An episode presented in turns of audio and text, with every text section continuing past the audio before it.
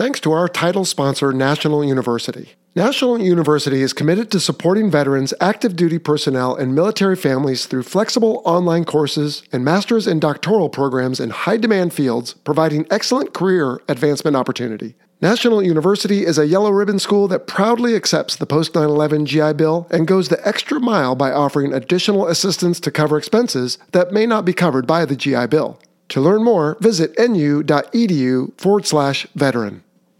This week on the Fighter Pilot Podcast. People are screaming over the radio, eject, eject, eject. And I, I remember pulling the handle and then blacking out. U.S. Navy Commander Rafe Weisham tells us all about ejection seats, including the time one saved his life.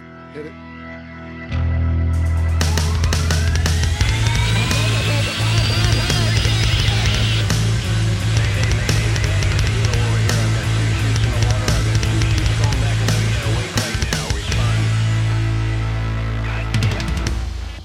That is my favorite intro bumper so far. I hope you liked it too. Man, these things are a lot of fun to put together.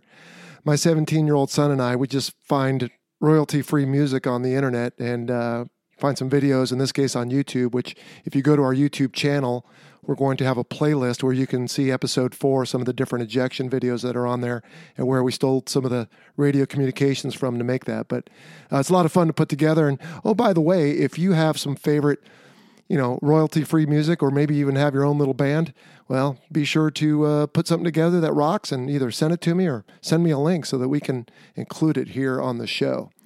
Well, speaking of that, hello and welcome to the Fighter Pilot Podcast. My name is Vincent Aiello. I am your host. And, you know, like I said last time, I am really just excited and humbled by the response the show has garnered so far. Uh, we've gotten over 3,000 downloads. We've been listened to in over 100 countries around the world. And people are really just tuning in and providing positive feedback. And it's, it's just been a real blessing to me, and I've really enjoyed it. You know, I've had the opportunity to uh, connect with some old friends, make some new ones. People have reached out to me. And I want to just share with you one note I received on Facebook that kind of typifies what I'm talking about. This one is from Ryan, who said, I am a high school student looking to become a naval aviator after I graduate. Whether that means the Naval Academy, which is what I'm trying to do, or ROTC, I don't know. However, I do know that I will do my best to achieve my goals, and your podcast is very inspiring and lights a fire under me. I want the careers that you and your guests have. Thank you for your service, and thanks for an informative and inspiring podcast. Well, Ryan, thank you for that note of support. You know, just knowing that I've helped motivate and uh, excite you makes this whole effort worthwhile. So thanks for taking the time to share that, and uh, I really do appreciate it. All right, a couple other announcements while I'm at it. By popular demand, and by that I mean by my mother's recommendation, uh, we've added an index page on the website. It's on the right side, on the top right over there by the About page. And it just lists some simple definitions for some of the terms we talk about here on the show. So if we forget to include the explanation in the interview, uh, or even if we do, we'll try to get it in there so that you can always go look at the index and find out what it is we're talking about. And also, last episode, you might remember I said that we're going to do three episodes a month. And in fact, that is the case. I think we've settled on a routine where we will release a new episode on the 1st, 11th, and 21st of every month. And that way, uh, we just, you know, keep the information coming, hopefully, keep you excited about it uh, but it's also manageable with the other things I need to do. Uh, as I mentioned before, I do have uh, a full other career in a family, and uh, this is a hobby I enjoy, and so we got to strike that balance. All right, let's move on to the question and answer segment for this week's show. Uh, my first question comes from Carl. Not sure where he's from, but this was an email. And Carl writes I was an E2C pilot. While deployed to the Persian Gulf around 2011, someone mentioned, quote, the Farsi air races. When F 14s were still around and were doing airborne respot, they would, from time to time, uh, launch from the CAT, go around Farsi, hugging the 12 mile line to trap or the overhead. As our air wing did not have a current record, we decided to go quietly set it in a Hawkeye. I believe it was around 12 minutes using the 17 mile line, and that was on a trap cat trap. An F 18 promptly beat our time, but didn't touch what the F 14s originally did. What is the record? Who said it? And what are the quote official rules?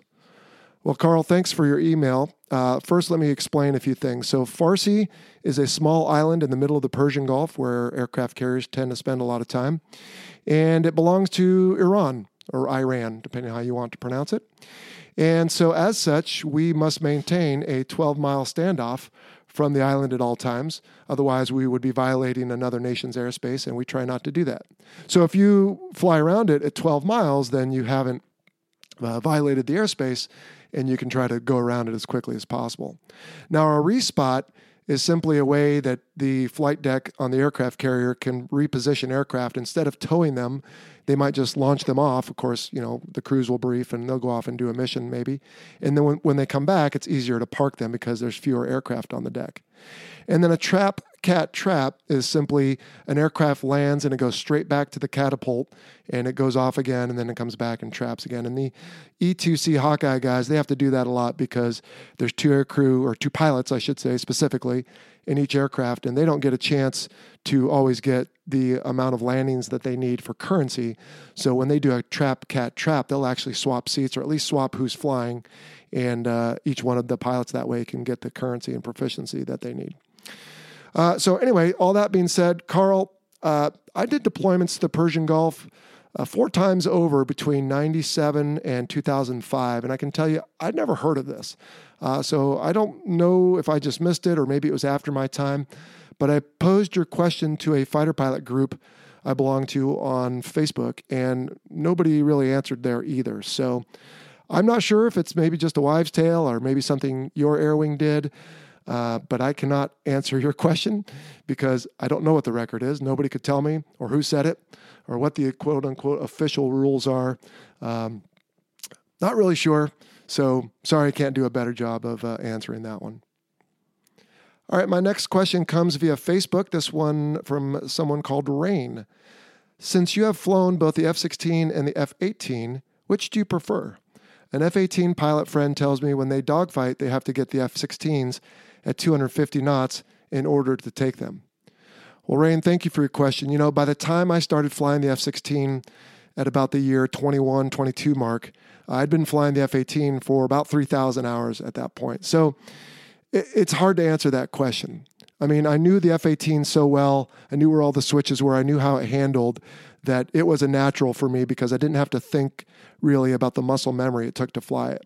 On the other hand, the F 16 was new. And so I was excited about it. It handled differently, and that was exciting as far as trying to learn all the nuances of flying that aircraft. So I, I enjoyed the F 16, and it was an amazing performing aircraft, especially the ones we flew in Fallon, Nevada, that had no pylons generally, uh, and rarely any drop tanks. So it was clean, and man, were those things fast. I had one up to over Mach 1.9, and uh, we, we couldn't go as high as they used to in them because of cabin pressurization challenges. But, you know, there were pictures of guys who had taken them up to 60, 70,000 feet in the past. So I enjoyed flying it because it was comfortable, it was laid back, it was a side stick, and it was just different and new. But if you were to ask me which aircraft would I, you know, if I could afford one, own, or if there was a, you know, civilian squadron that was maybe going to hire me for uh, civilian adversary stuff like we talked about in a previous episode, then I would have to go with my old faithful, the F 18 Hornet. But they do dogfight differently.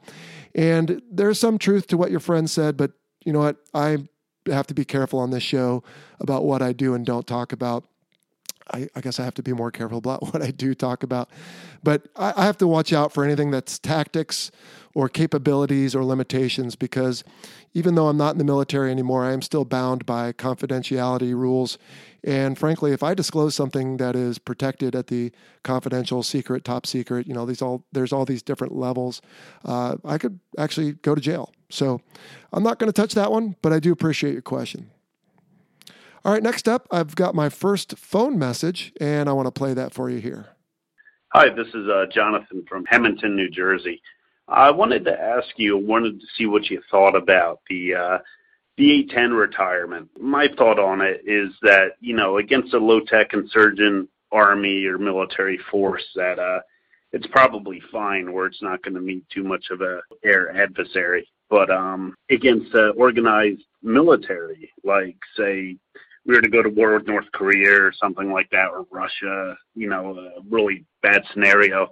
Do you think the A-10 would be useful in that kind of scenario, where you know something like an F-18 can go and hit something and then get out quickly? The A-10 is kind of stuck at a, a lower speed, so it'd be more vulnerable. Anyway, uh, love the show, and I will look forward to listening to the next podcast. Thanks a lot. Bye. Well, thank you for your question, John. You know, the A 10 Warthog has been in service for over 40 years. And as anyone who's ever driven an older car can attest, you know, there comes a time where older machines, whether they're vehicles or airplanes or whatever, they just they start to require too much maintenance and the cost benefit starts to sway too much towards the cost and and that's going to be the case with the A10 very soon if it's not already. It was that way towards the end of the F14's life and it's going to be that way soon for the F18 Hornet. Now the Super Hornet will be around a little longer but not so for the Hornet after a couple more years at least in the Navy. So I guess it really doesn't matter what I think because at some point it will just become cost prohibitive to continue to fly the A10. Now, I do agree with you that it works fine in a low air threat environment, uh, but you know, I, I, do believe the A10 was designed for a more formidable threat. Uh, in fact, I believe it was intended to play in the European uh, front if the Soviet Union ever marched west in a Cold War scenario. So it was designed to operate low and close air support of the troops on the battlefield and to destroy as many tanks and armored vehicles as possible. It's built around that 30 millimeter cannon. And, you know, the pilot is protected in a titanium bathtub, essentially, of armor, so that he can withstand a lot of battle damage and still make it back. Now, it proved itself in Desert Storm. There were a lot of aircraft that came back, uh, a lot of A 10s, I should say, that came back with heavy battle damage. It was in Grenada before that. It has been in Iraq since, in Afghanistan, and even the Balkans. So, yes, it does operate at low speed, and yes, it is a little bit vulnerable, but it's a good aircraft. And I think the bigger question, as you allude to, is what will ever replace it. And I don't think the F 35 or the F 18 will ever be able to do the job that the A 10 did. Uh, but it seems to be that these days we are going to more specialized or less specialized, I should say, and more try to be good at everything type aircraft. And so that's just the reality of the situation we're in. But I do appreciate the uh, thought provoking question. And my final question comes from Mauricio, who sends me an email and says, Thanks for making this great podcast. It's already my favorite aviation podcast. I'm Brazilian, but living and studying aviation in Boston, Massachusetts. Back in 1995, I tried to enter the Brazilian Air Force Academy, but I failed a medical eye exam. I'm a military aviation enthusiast since little. I have a couple questions. Did you fly the legendary F 14 Tomcat? Do you know something curious about that plane? I've loved it since my father gave me an F 14 G.I. Joe toy when I was a child, and after that, I watched the movies The Final Countdown and Top Gun. Mauricio, thank you for your question, and thanks to your dad for getting you excited about aviation. Uh, that's essentially how I started is when my stepdad took us to air shows when I was little. Uh, no, I did not fly the legendary F 14, and I would agree with that adjective. Uh, it is legendary thanks to the movie, but also because of what it was designed to do and what it has done, or uh, what it did, I should say, while it was still in service. Um, I could have selected it out of flight school at the end of my jet training, but decided on the F 18. And then when I became a Top Gun instructor, the F 14 instructors were allowed to fly the F 18, but not vice versa. I asked about it, and they essentially said no because the F 14s they had at the time were the A models, and they were a bit finicky. Uh, they were already starting to age a bit, and emergencies were not uncommon, and they wanted people to have experience uh, to handle those emergencies, as well as the type of flying we do at Top Gun. The uh, engines in those aircraft were sometimes prone to stalling and uh, flaming out and whatnot. So, no, I never flew the F 14. Do I know something curious about it? Well, yes, it is the only aircraft. Uh, it was the only aircraft in the Navy inventory to have the sweep wing geometry, swept back for faster flights, swept forward for slower flight. Uh, the Air Force had the F 111 that did something similar, and uh, no other aircraft has had it since. So uh, that's curious. I would submit and uh, again, thanks for your question. And uh, thanks to all fathers out there who get their children interested in aviation. All right, so on to the interview with Rafe Weisham, as you heard up at the top of the show. He's going to talk ejection seats and giving give us his harrowing story of riding one out of a doomed F 14.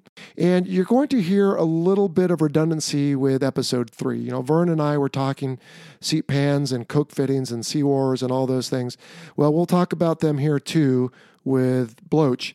And that's okay because it really does help you to understand it better and it provides that information from a slightly different perspective. So, without any further ado, let's get on to the interview with Rafe Weisham about ejection seats. Okay, today on the Fighter Pilot podcast, we are talking ejection seats. And to help me do that, I have with me Commander Rafe Weisham, call sign Bloach, United States Navy. Bloach, welcome to the show. Jell-O, thanks for having me. You bet. My pleasure. All right, so before we get into ejection seats, give us a quick background on you. Where are you from? Where you went to school? What your career has been like so far? Yeah, absolutely. So I uh, grew up in uh, a little town in Oregon called Madras. Went to the Naval Academy. Uh, my dad was a uh, P3 NFO and uh, got me interested in the Navy. Uh, but really, the movie Top Gun was had a, a, big influence on my decision to join. I went to the Naval Academy. From there, selected aviation. Went to Pensacola uh, and uh, started flying the F 14. So, flew the F 14 for a few years. Uh, then got picked up for go to Top Gun.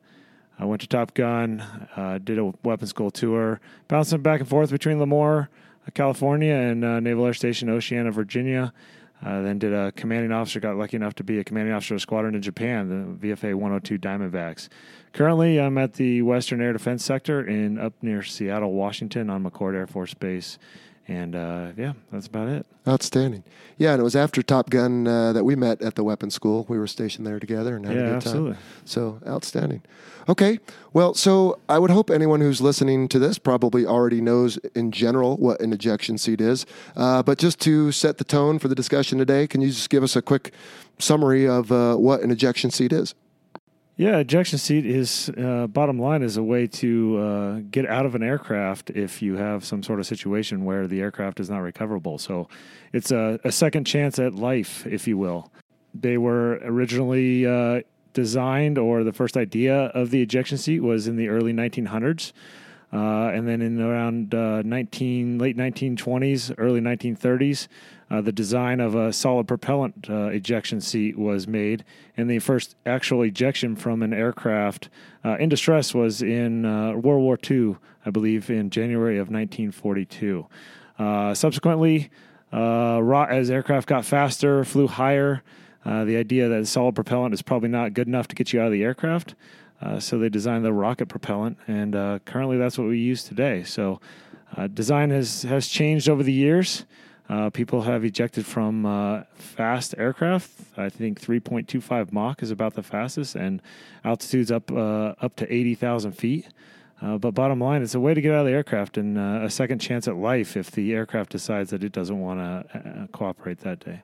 Right. So essentially, instead of getting up out of your seat and bailing out, like we have to do in a lot of aircraft, and you might see in a World War II movie or whatnot, you're essentially, as the air crew in a tactical aircraft, uh, sitting on a rocket seat, as you just described, and there's some sort of initiation device, and it can propel us out and away from the aircraft. So um, that that's fairly fascinating too. That uh, the, the speeds and altitudes, but you didn't also talk about the fact that you can do it, let alone up to 80,000 feet, but down all the way on the surface, not even moving in the aircraft. Isn't that correct? That's correct, yes. Uh, most seats are uh, designed to be zero zero, which means you can uh, get out of the aircraft at zero feet uh, at zero knots. So, so if your aircraft's just parked, not moving, and you're in it, and there's some sort of emergency, you could pull the handle and and you should be able to, based on winds. I think there's some caveats on strong winds if it's a tailwind or whatnot, but in general, you should be able to be propelled clear of the aircraft, have your parachute deploy, and give you one quick swing before you slap down, back down to earth. Is that, that right? That's absolutely correct. And, and you talked about the the bailing bailing out of aircraft. So part of the reason they were designed in the first place was uh, as aircraft got faster. Uh, it, it, became dangerous to bail out an aircraft. You got a lot of a lot of different issues. You got the wind. Uh, you got to try to jump out of a moving aircraft and avoid hitting uh, the stabilizers of the aircraft or parts of the aircraft that are behind you.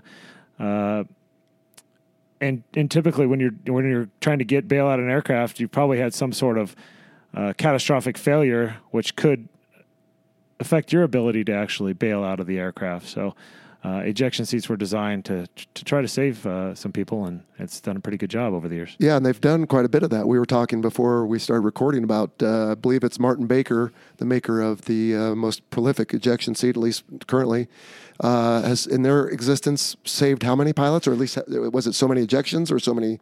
No, it saved uh, seven thousand five hundred and fifty lives as Wow. of this recording. That's amazing.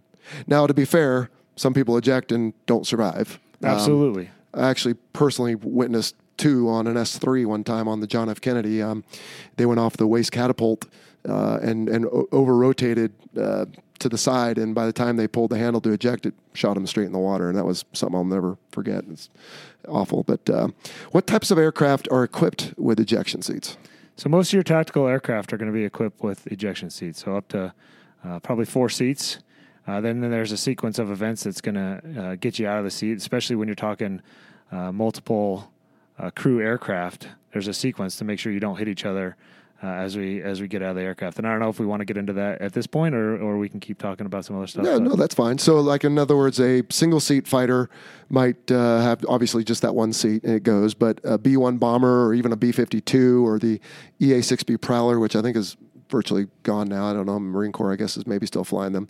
But the idea is you've got two people sitting side by side and then another row of two people. So all four of those guys, if just one of them pulls the handle, then all four of them will eject in some sort of sequence that's been planned by engineers so they don't bump into each other. Is that essentially what you're saying? Yeah, absolutely. And and for example, in the in the F eighteen, which is what's flown primarily by the United States Navy at this point, uh, the as you pull the handle, whether it's the pilot or or the aft crew member, either the the WISO or the ECMO, depending on the type of F eighteen you're flying, uh, it's going to initiate that sequence of events that you mentioned. So as you pull the handle, four tenths of a second later, the canopy is going to go because the canopy of the F 18 is not designed to be ejected through. So it's going to take four tenths of a second for that canopy to blow and clear.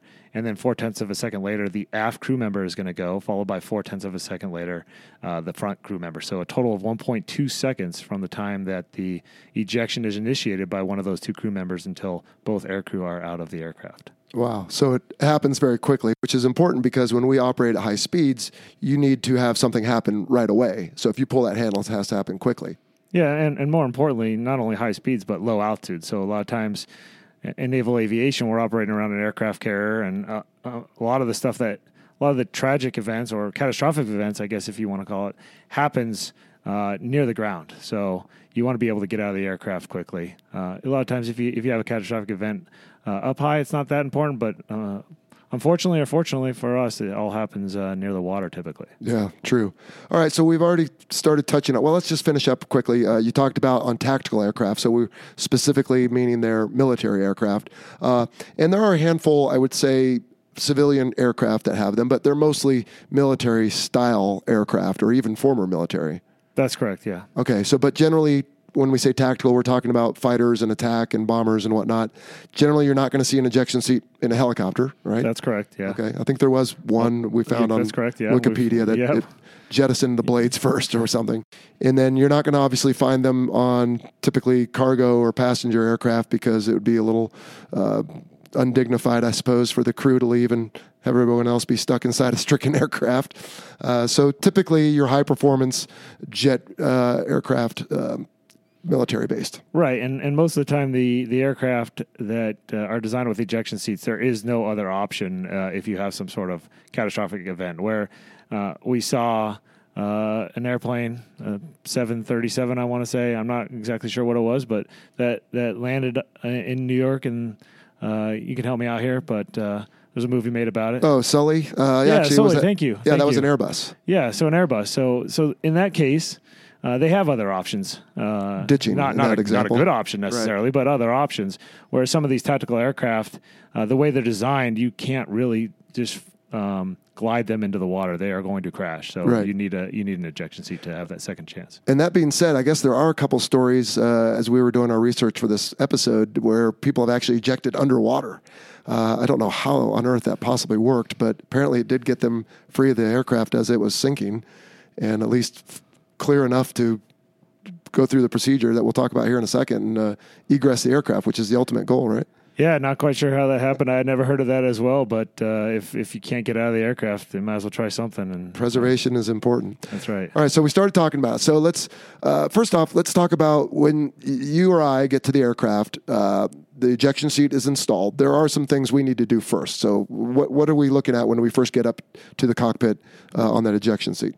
Yeah, one of the most important things is the safe arm handle. So uh, when you want it, when you walk up to the aircraft and, and you and you're taking a look at the ejection seat, you want to make sure it's safe because if you get in the if you start to step inside the cockpit, your foot catches on the handle. If you pull that, well, it's unsafe. Nothing's going to happen. Well, it's an arm, uh, and you pull it, and you're standing on top of it. It's going to send you through the canopy. Uh, it's, it's not going to be a good day. That would not you. be pretty. So No. essentially, it's like a safety device on a firearm That- exactly, exactly. because your this is an explosive item. I mean, it's Absolutely. almost a firearm for heaven's sakes. absolutely Okay, so, then uh, before we sit in it, we look the thing over. Correct. Yeah, so we have maintainers that um, uh, operate or, or or work on the ejection seat. So uh, we trust them for the most part, and we do trust them to to take care of that. But we are that second eye to to look. So we'll we'll take a look at a few things just to make sure, just in general, just the overall integrity of the seat um, before we get in. We're just looking for anything that's out of place. Possibly, I think there's one part where there's a battery with with a band that's around it, and if the band is a different color, it means the battery has Correct. been. So we're just looking for it to be fully functioning, no discrepancies visually anyway, and so that looks like it's been installed correctly and it's all ready to go. Is That's that correct. Essentially true. Okay, uh, and then we hop in it and we need to strap ourselves to it. Correct. So whereas in a vehicle, let's say a car, when I sit in a car, the seatbelt is part of the car. But when we sit in it, we are strapping this ejection seat essentially to what we're wearing. Is that correct? Yeah, that's correct. So you'll uh, you'll put your your harness over your shoulders. You'll put a lap uh, restraint on, um, and then you will connect the leg harnesses uh, that go around your calf. And that's gonna what's gonna do what those are gonna do is as you eject, they're gonna pull your legs in so that you don't lose your legs at the knee off of your displays. So in a fighter aircraft, you're pretty close to the displays. Uh, you don't want to you lose your legs when you go out, so they're going to pull your legs underneath the seat as that uh, ejection seat goes. So we need to be in a proper body position because we're in such a small cockpit that if we're not in a correct position when we go out, we could hit something on the way out. And since we're going out with an explosive force of approximately 20 Gs or so, maybe more at that first impulse, then we could hit something. And in fact, those flail injuries, not just from the aircraft, but then from the wind, as soon as you're exposed to that, like we talked about before, if you try to bail out from a high speed aircraft, well, same thing when you eject, you end up in that high speed airstream. If you're not holding your body correct, your arms could fly out or your uh, your neck can be snapped down for based on the impulse up. So you want to make sure you're in the correct position so that you don't do any injuries right there at the very beginning of the sequence. Correct. Most most injuries are not from the actual ejection sequence itself, but from being out of the correct body position as you go up and you hit that airstream. So you're you're sitting in the cockpit uh, at zero knots of wind. As soon as you eject, now you're exposed to whatever airspeed you're flying at the time, up to five six hundred knots. Uh, and you can imagine standing in a at a hurricane that's got 100 mile an hour winds. Now you got five, six times that Wow. as you eject, exposed to that. So if you don't have your arms in, your legs in, uh, you're going to have some significant injuries. And I've I've known guys that have ejected and and had some uh, significantly torn ligaments in both their shoulders and their groin uh, from from having that wind pull that pull their arms and legs. And there's also a handle in multi-seat aircraft to tell the aircraft how many seats are occupied. Is that correct? So in other words, if I'm flying a two-seat F-18 by myself, I'm going to put this handle in a certain position. And if I'm with you, I'm going to put it in a certain position. But if I'm flying some, let's say, news reporter before an air show, it's going to be in yet another position. Is that correct? That's correct. So uh, there's aft initiate and norm. When you fly, Those are the positions that you can turn this switch to. yeah. So Okay. so you have two positions. You really have three positions solo. Uh, so, So if I'm by myself, we're going to put it in solo. It takes a certain pin to hold it there. that's correct. And then if I eject, I only go. The back seat doesn't go. That's because right. there's nobody would- in it. There's no one in it, so Right. it could it could throw off. It's it doesn't have the weight in it. Um, so typically we don't fly it in solo because there's. I like to think that my job is important. Uh, but uh, yes, so you, as you as you mentioned, if it's um, there's there's norm. Uh, which really we're only going to fly it in norm when you're flying with somebody like a reporter, as you talked about. Uh, somebody maybe you don't trust back there to really understand how it works. Uh, and we'll, we'll talk about that in a second. But normally you fly it in aft initiate, which aft, initi- aft initiate means that if either person pulls the handle, then it's going to go through that normal sequence that we talked about. The canopy goes, four tenths of a late, second later, the back seat goes. If we put it in norm and the aft seat pulls the handle, the person sitting in the back seat pulls the handle, only that person is going to go. So if you've got that news reporter who just decides seven and a half G's is not designed for him, and the only thing he can think about or her can think about is to eject and pull that handle, at least now the pilot is going to stay with the aircraft. He's going to fly an aircraft uh, that has no canopy. A convertible. He's going to fly a convertible. That's right. Uh, but it, it, and it's funny. It's happened, uh, and it's really not funny, but it, it happened in Fallon. A uh, they were flying uh, a guy who was not an aviator, and he got inverted, and he he kind of got rode up in these straps, so he's kind of pushed up towards the canopy, and he kind of wanted to pull himself back towards the seat. He was a little right and a little high, and the first thing he grabbed was the ejection handle to pull himself back towards the seat. Well, instead of pulling himself back towards the seat, it pulled the handle, and the canopy went, and he went. But the pilot was still there, and the pilot brought that that aircraft back and safely recovered it. So instead of losing a multi-million dollar aircraft, now we've all we've lost is, is a canopy and a seat. It was designed to fly fast and at treetop level, carrying 24 nuclear weapons. Today, it bristles with smart bombs and guided missiles. The B 1 bomber, called the Bone by those who fly and maintain it, is the most heavily armed bomber ever built. Sleek and powerful, the Bone remains a mainstay of American air power 50 years after its first flight. Hey everyone, this is Ken Katz, call sign Primetime, and my book, The Supersonic Bone A Development and Operational History of the B 1 Bomber, tells the true story of this magnificent airplane. In this book, you'll read stories told to me by those who were there and see lots of great photos of the Bone. Anyone with an interest in modern military aircraft will enjoy reading The Supersonic Bone. Available through the usual online retailers and aviation booksellers. Pick up your copy today.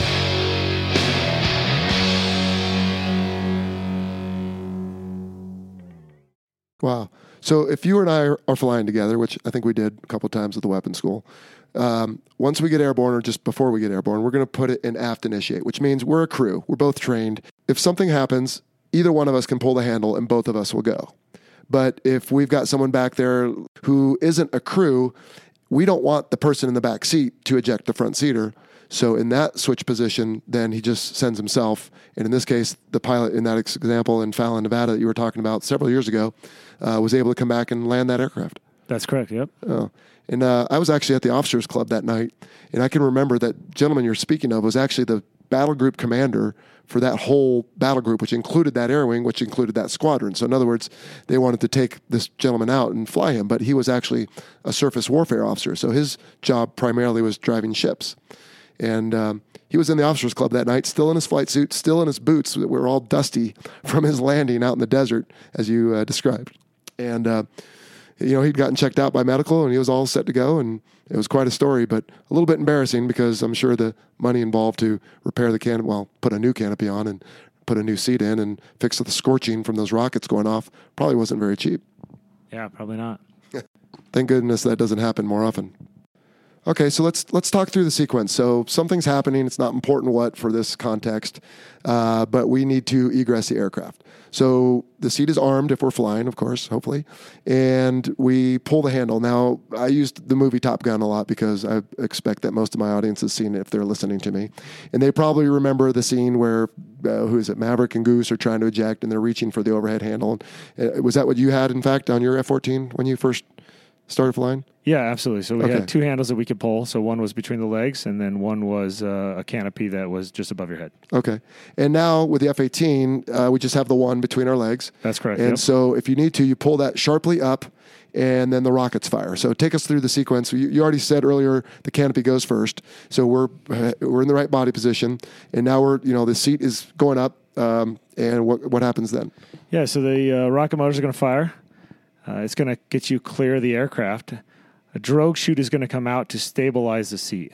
And then, depending on what altitude you're at, you're going to basically free fall in that seat until uh, a certain altitude, and not really important for this uh, discussion, but about 14,000 feet. And then you should get your uh, parachute should deploy.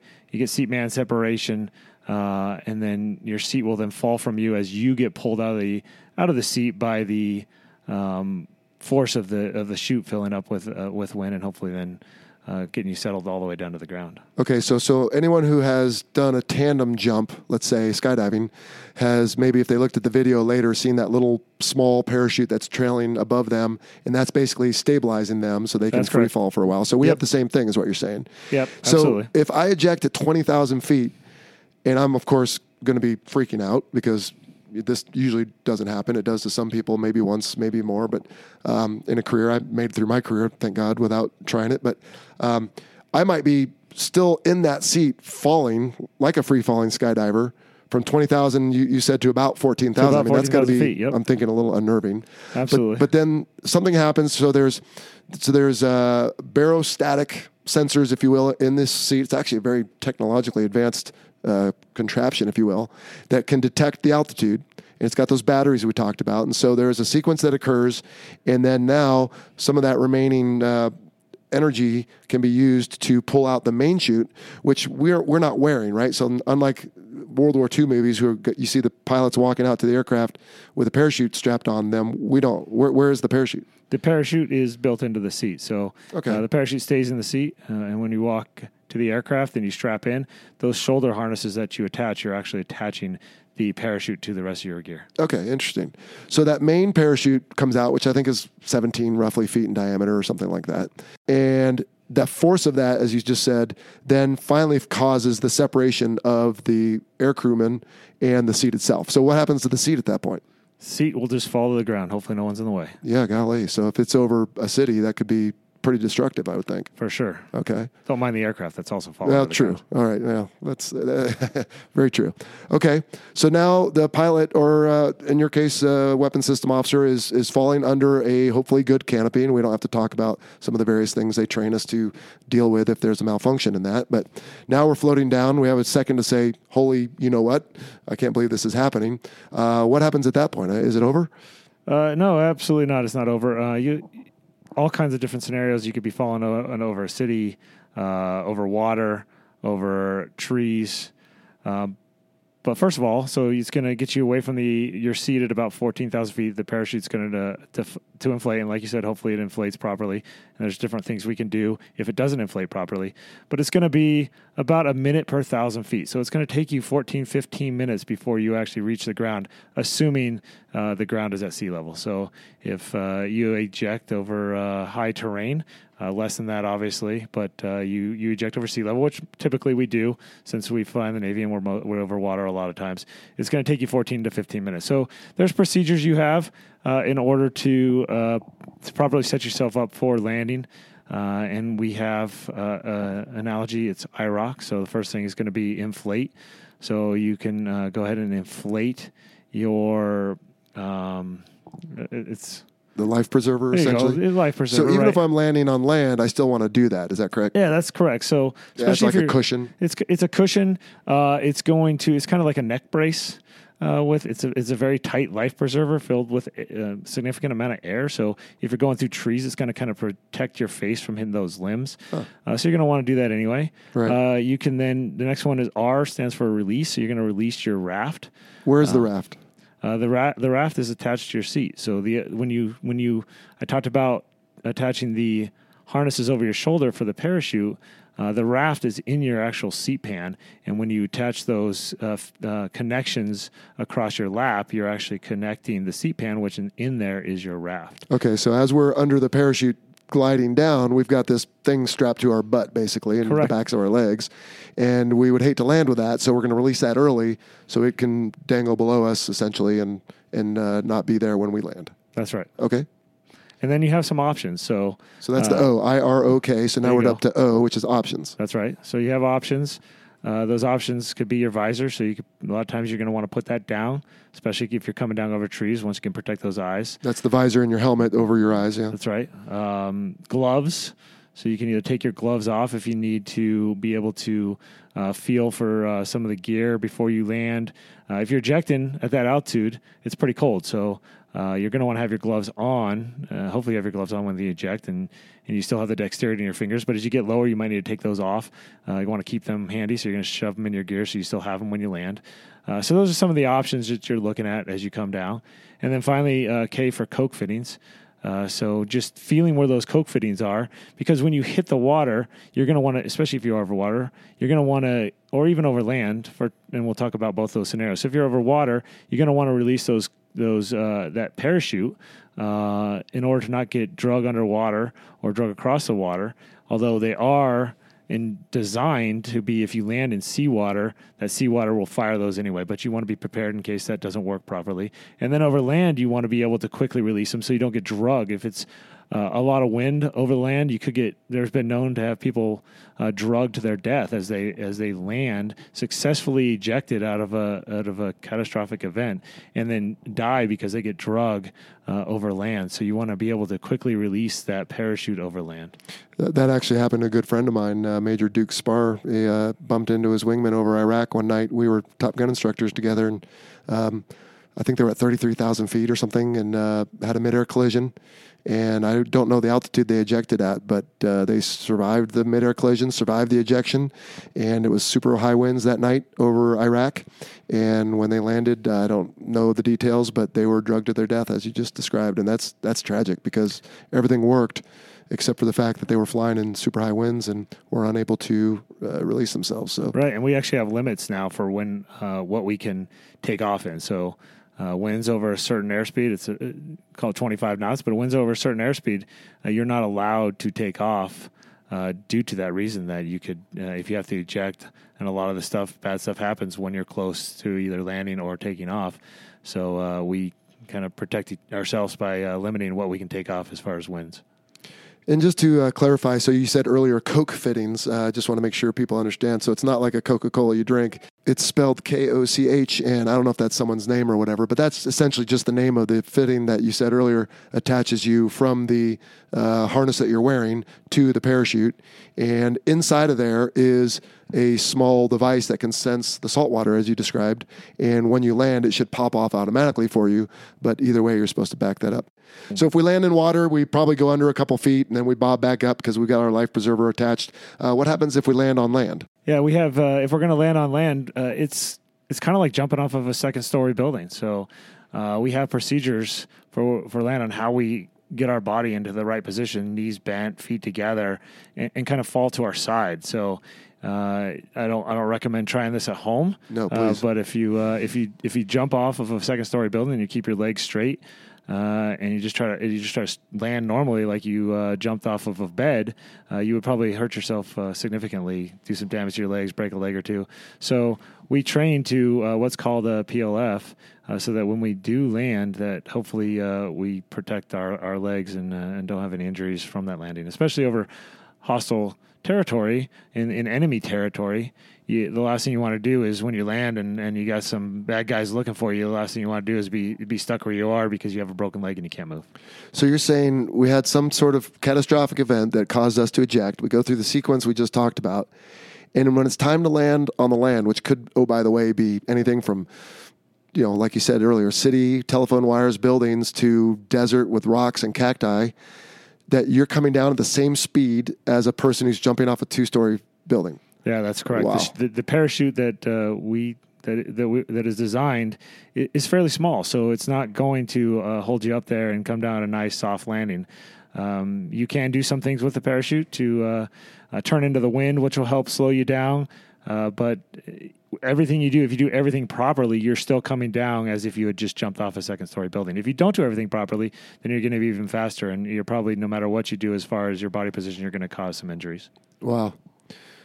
Well, I'm glad I never had to try that, but as I understand, you have. Is that correct? Yeah, that's correct. I have uh, ejected out of an aircraft. Uh, no kidding. Well, yeah. So tell us the story. Sure. So it's uh it's been quite a while now. It's been about 15 years. It, actually, March 2nd, 2002, to be exact. Uh, I was deployed.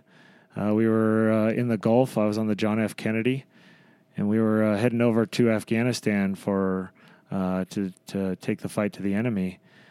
Uh, we had just pulled out of uh, Crete, which is uh, an island in the Med, and it was our second day of flight ops, and, and right the, the last day of flight ops before we were going to go through the Suez Canal and start heading to the to the waters south of Afghanistan and Pakistan. I remember uh, pretty vividly that we were taxied up to the catapult. I was on catapult one, which is as you look at the aircraft carrier, it's in front of the tower on the right side, and, and next to me on catapult two are two of my good friends. Uh, so I remember we were we were set on the catapult. When you're when you're on the aircraft carrier, you launch at a certain time. So for us that day, it was a uh, two o'clock in the afternoon, fourteen hundred for you military types launch, and uh, we were there early, so we were just sitting there waiting. Uh, we had uh, done the normal startup procedures, and the aircraft was a it was a good a good aircraft. So we headed up there, and we were we were attached to the shuttle, and we were ready to go. So uh, at fourteen hundred or two o'clock, uh, we uh, were given the okay to launch. We ran up the power. It's uh, probably another podcast. that you might do that talks about the, all this, but bottom line is we got we got up there and launched off the front of the aircraft, and we got about a third of the way through the catapult. So uh, what we what we're looking for is uh, in the in the F fourteen. So as uh, I fly the F eighteen now, but uh, I flew the F fourteen back then. What we're looking for is about 120 miles an hour as we go off the front of the carrier, minimum. Uh, ideally, about 160 miles an hour. Uh, well, at about somewhere around 100 miles an hour, which is about a, th- a third to halfway down the catapult, we the nose gear of the F-14, where it's attached to the catapult to the shuttle, uh, the nose gear broke, and so the, the nose gear of the F fourteen uh, started going down the shuttle and hit the end of the shuttle at 305 knots. Uh, 305 miles an hour. As you can imagine, the shuttle is designed to pull a 66,000 pound aircraft, and now it's pulling about a thousand pounds of nose gear. So it rapidly accelerated and uh, destroyed the front of the the, the carrier, and it was took a lot of time to repair. Uh, so we we go off the front of the carrier, myself and my pilot, uh, somewhat less than 100 knots. Uh, and the safety center is going to later look at, at, the tapes and realize we probably went off with about 65 to 70 uh, miles an hour or knots, if you want, if you will. Which is not near enough to fly an F 14. Not near enough to fly an F 14. Okay. Now you're just a falling piece of metal. So uh, people are screaming over the radio, eject, eject, eject. Uh, and I, I remember pulling the handle and then blacking out uh, from the force of the ejection. As you mentioned earlier, about 20 G's. The body's, uh, or at least flying the aircraft, designed not to exceed seven G's in the F-14. Now seven and a half G's in the in the F-18. Well, now you put that 20 G's on your body, and it just it just took all the blood out of my brain, and I, I blacked out for a little bit. Uh, didn't uh, didn't black out for long because I was coming to as I was hitting the water. So we talked about some of that sequence. I didn't really have time to go through the IROK procedures, the inflate, release, options, coke fin. I didn't have time to do that. I ejected it basically 50 feet. The aircraft carrier is 60 feet. We were just off the front end when I ejected. Uh, so I got my parachute inflated. I got about a half swing, and this time I'm also coming to from uh, blacking out. First thing I'm thinking is I just survived a ejection, and now I'm going to get run over by the Kennedy. Uh, and also thinking through the, those things we talked about earlier, where you want to release your Koch fittings. Well, in my in my case, this the, the devices that are designed to fire the, the, those Koch fittings without you manually releasing them, those worked. So I start as soon as I started thinking about it, all of a sudden I hear a boom boom and, and my parachute was gone. Uh, the next thing I was thinking about is, you know, the the life preserver, you need to manually inflate it if it doesn't inflate itself. So I'm like, well, I'm not floating yet, but it took a couple seconds and that thing manually inflated. So once again, that thing is designed to inflate itself uh, in the salt water and it worked as advertised. Um, so now I'm just float, floating in front of the aircraft carrier because as I ejected, I kind of went up and to the right, but uh, with the way the F 14 had kind of tipped over going in front, I kind of shot about four or 500 feet in front of the carrier. And now the carrier is coming at me because the carrier, when it launches aircraft, is going about 20, 25 miles an hour. Uh, so now I'm just trying to swim away, and and that's a big ship, so that's got to be a little a big scary. Ship. it, it, it is a very big ship. Uh, I, uh, the law of gross tonnage, I would not have won that fight. No, so I am as I, as I'm floating uh, back, I'm trying to swim away.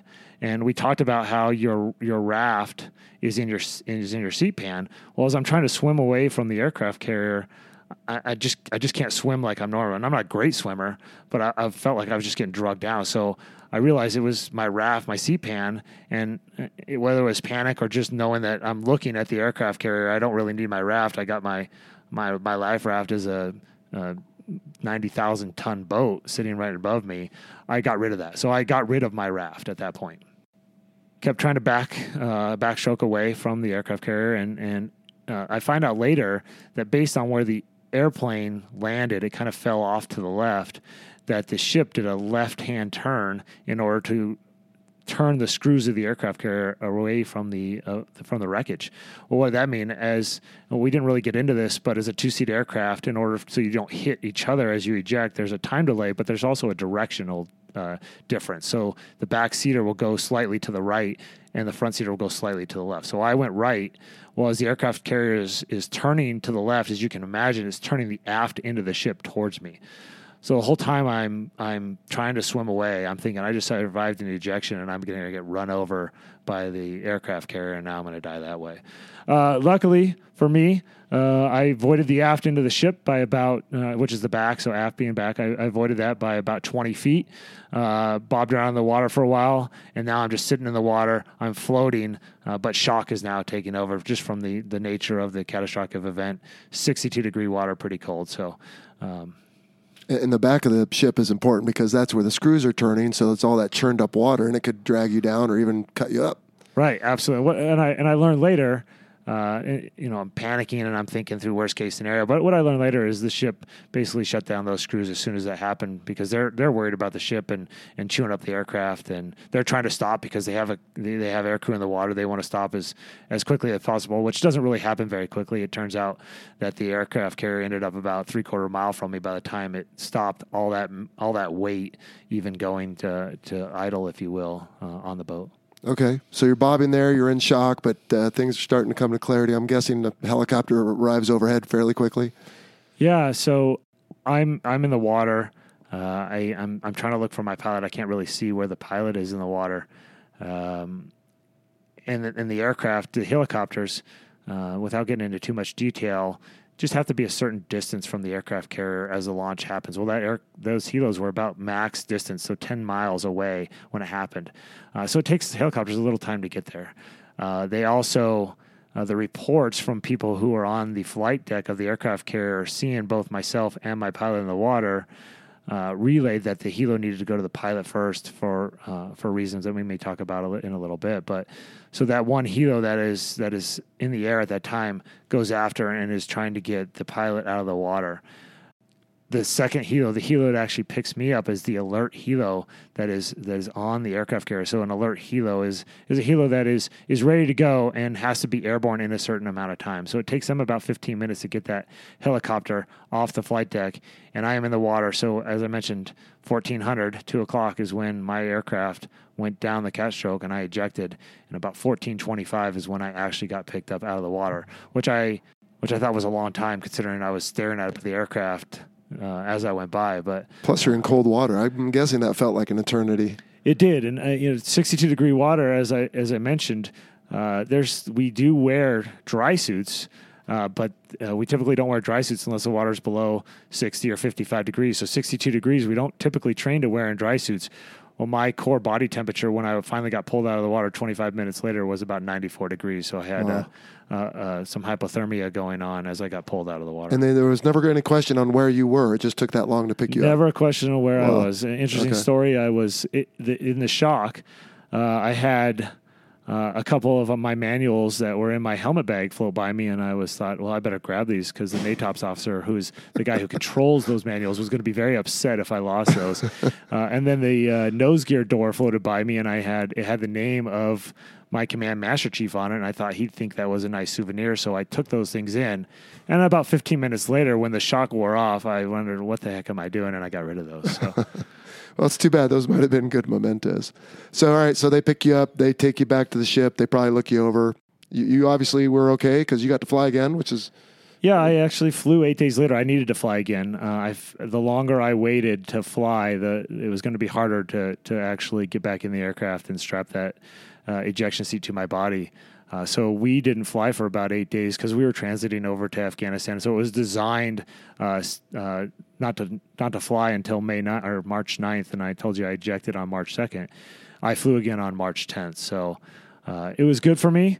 I needed that. As talking about the injuries, uh, when I ejected, really only two injuries I had. So the first thing, I didn't feel anything when I was down in medical getting evaluated uh, for until the next day. Uh, which was my back. So what happens with that force of the ejection? I actually shrunk two inches. You shrunk two inches. Yeah. So a week later, I'm getting checked out by the corpsman to get uh, medically cleared to go fly, and he checks my weight and height, and he says, "You're five foot ten. I said, "No, I'm six foot." He's like, "Well, you're five foot ten.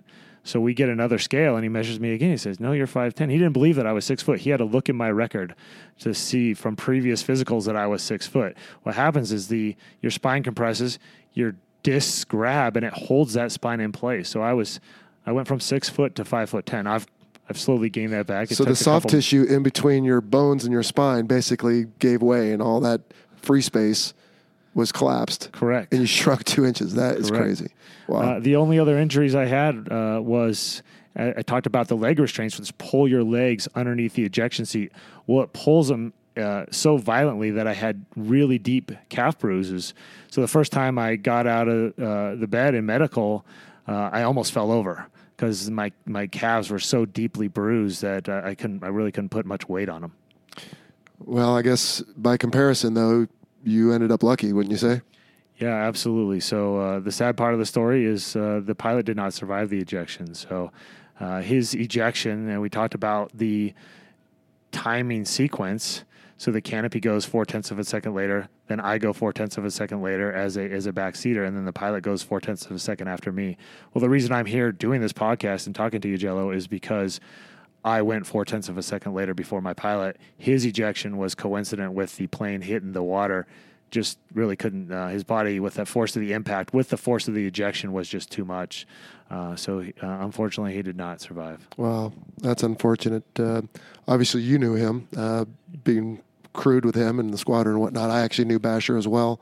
Um, he was our Air Wing LSO on a previous cruise, and I've got a picture of him hanging out in our ready room. And uh, you know, that's unfortunately part of the fighter pilot business is not everybody makes it. And I don't mean to be trite about it in this example, but it is a dangerous business. And in this case, the the difference between, like you said, you surviving and Basher not is less than a half a second. Yeah, less than a half a second. It's pretty sobering when I think about it. For sure. And um, um, I mean, you're able to be blessed with your family and whatnot, and Basher had a family. Is that correct? Yeah, he did. So he was married, had two kids, uh, four and seven. I have kids about that age, so I think about it often. Uh, his kids, uh, obviously, 15 years later, have grown up, and sort of the good news story, or uh, what what I consider good news, and I'm excited to follow his career path. Is his oldest son uh, just finished and got his wings as a, and as a naval flight officer, and is currently training in Virginia Beach uh, to fly the F-18. Outstanding. So he's following his father's footsteps, even though he lost him at a young age, and uh, was still attracted to the business despite its obvious dangers. Sure is. Yeah, that's cool. All right, Bloach. Well, uh, unless you've got anything else to talk about, I think that's going to wrap up our discussion on ejection seats. I do appreciate you coming on the show today. You know, we've got a little tradition I've created here on the Fighter Pilot podcast, and that is we ask everyone to explain their call sign. So uh, I said at the beginning that you're Bloach, uh, which I don't know if that's an acronym or what that means. Can you tell us when you got your call sign and what it means? Yeah, I got my call sign when I was training to fly the F 14. So I was in Oceana, and uh, I. Bloach stands for blow chunks. So blow, blow chunks, chunks uh, throwing up. Ah, okay. Losing your lunch. From um, partying too hard or uh, maybe some of that, but no, mostly from uh, the just flying the aircraft, the G's, ah, air sickness. Air sickness. You okay. got it. So uh, when I was in, in flight school, I, I, I bloached just about every flight, and I kind of hit it. I I I puke and rally, if you will, because I didn't want to uh, have to have to go through the spin and puke. And I got the F fourteen, and I maybe didn't hide it so well. So some guys thought it'd be funny to call me Bloach. Luckily, once I started flying consistently, uh, I got used to the air sickness. I kind of got over the air sickness, so I don't do it anymore. But uh, Bloach has stood throughout the years. I would say it sounds like for your story you lasted longer than most, but I know I had battles of air sickness uh, when I first started, and I would say probably more people did than didn't, just because it's not a normal thing for your body to suddenly go up in the air and do that unless you've got some previous experience. But all right, well, that's a good one. Appreciate you sharing that with us. Well, thanks again for coming on the show, and uh, really do appreciate it. Best of luck to you in the uh, rest of your career. Thanks, Jell-O. Thanks for having me. It's been a pleasure. Awesome. All right, well, let's get out of here. Okay, well, I hope you enjoyed that discussion on ejection seats with U.S. Navy Commander Rafe Weisham. Obviously, a tragic story he tells there, and our hearts go out to Basher's family, but pretty cool to see that his son uh, was not deterred and is following his father's footsteps. Just one term in listening to that again that I want to mention, and that is spin and puke. uh, essentially, what that is is slang for a centrifuge. And if you've ever seen the old movie Spies Like Us, I believe uh, Dan Aykroyd and Chevy Chase get put through the centrifuge, and of course they kind of overdo it a little bit. But um, it really is just a device where they spin you around and they can simulate G forces without actually going out and flying. And they make all fighter pilots and crew go through it. Uh, the one I went through towards the end of my career was down in San Antonio, Texas, and I did that in preparation for flying the F 16. In fact, on an upcoming episode about pulling G's, I've got a still taken from the video of that that I might use as the cover art on my website for that photograph because it shows me uh, pulling nine point almost nine point one G's, and my wife hates the picture because I think one eye's looking one way and the one's looking the other, and I'm bearing down trying to stay awake. So, uh, but the centrifuge, they they teach you what to do. They check your G suit, make sure it fits real snug, and they'll put you through that. Uh, everyone has to go through it before they can fly now uh, that came later for me, but uh, now it's a prerequisite. And then if you're having trouble pulling G's or anything else, then they'll they'll put you in there as well, and they can critique you real time as you're actually spinning around. They can give you feedback on your anti-G straining maneuver. And they call it the spin and puke because, you know, air sickness is a reality anyway, but when you are when you are simulating G forces by spinning around in a circle, even though they tell you how to try to avoid it, your inner ear can still get messed up. So a lot of times people get sick from that, and uh, that, that's obviously no fun, especially when you're spinning around at nine Gs. All right, I think that will do it for this episode of the Fighter Pilot Podcast. I want to thank you for listening. If you have a question for the show, send an email to questions at fighterpilotpodcast.com or leave a message on our listener line at 877 Mach 101. That's 877 622 4101. Be sure to check out our website at fighterpilotpodcast.com. And you can also find us on all the usual social media platforms Facebook, Twitter, YouTube, and Instagram. Please like, follow, and share us with your network. And if you have a moment to leave us a rating and review on iTunes, we would greatly appreciate it. We're trying to bust into that new and interesting, or whatever they call it, uh, front level on iTunes. So we're hoping to jump in there and uh, get discovered by a lot more listeners. Well, this is as good a time as any to remind you that the views expressed in this presentation are the personal views of myself and my guest and do not necessarily represent the position of the Department of Defense or its components. So, with that, look for us in about another 11 days or so. In the meantime, you take it easy and we'll see you.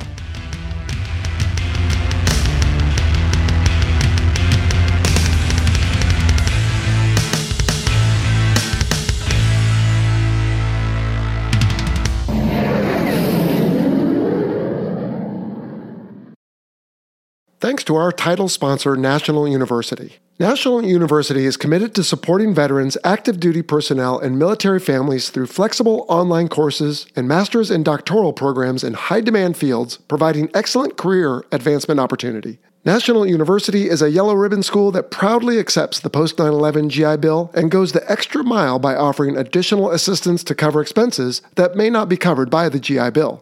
To learn more, visit nu.edu forward slash veteran.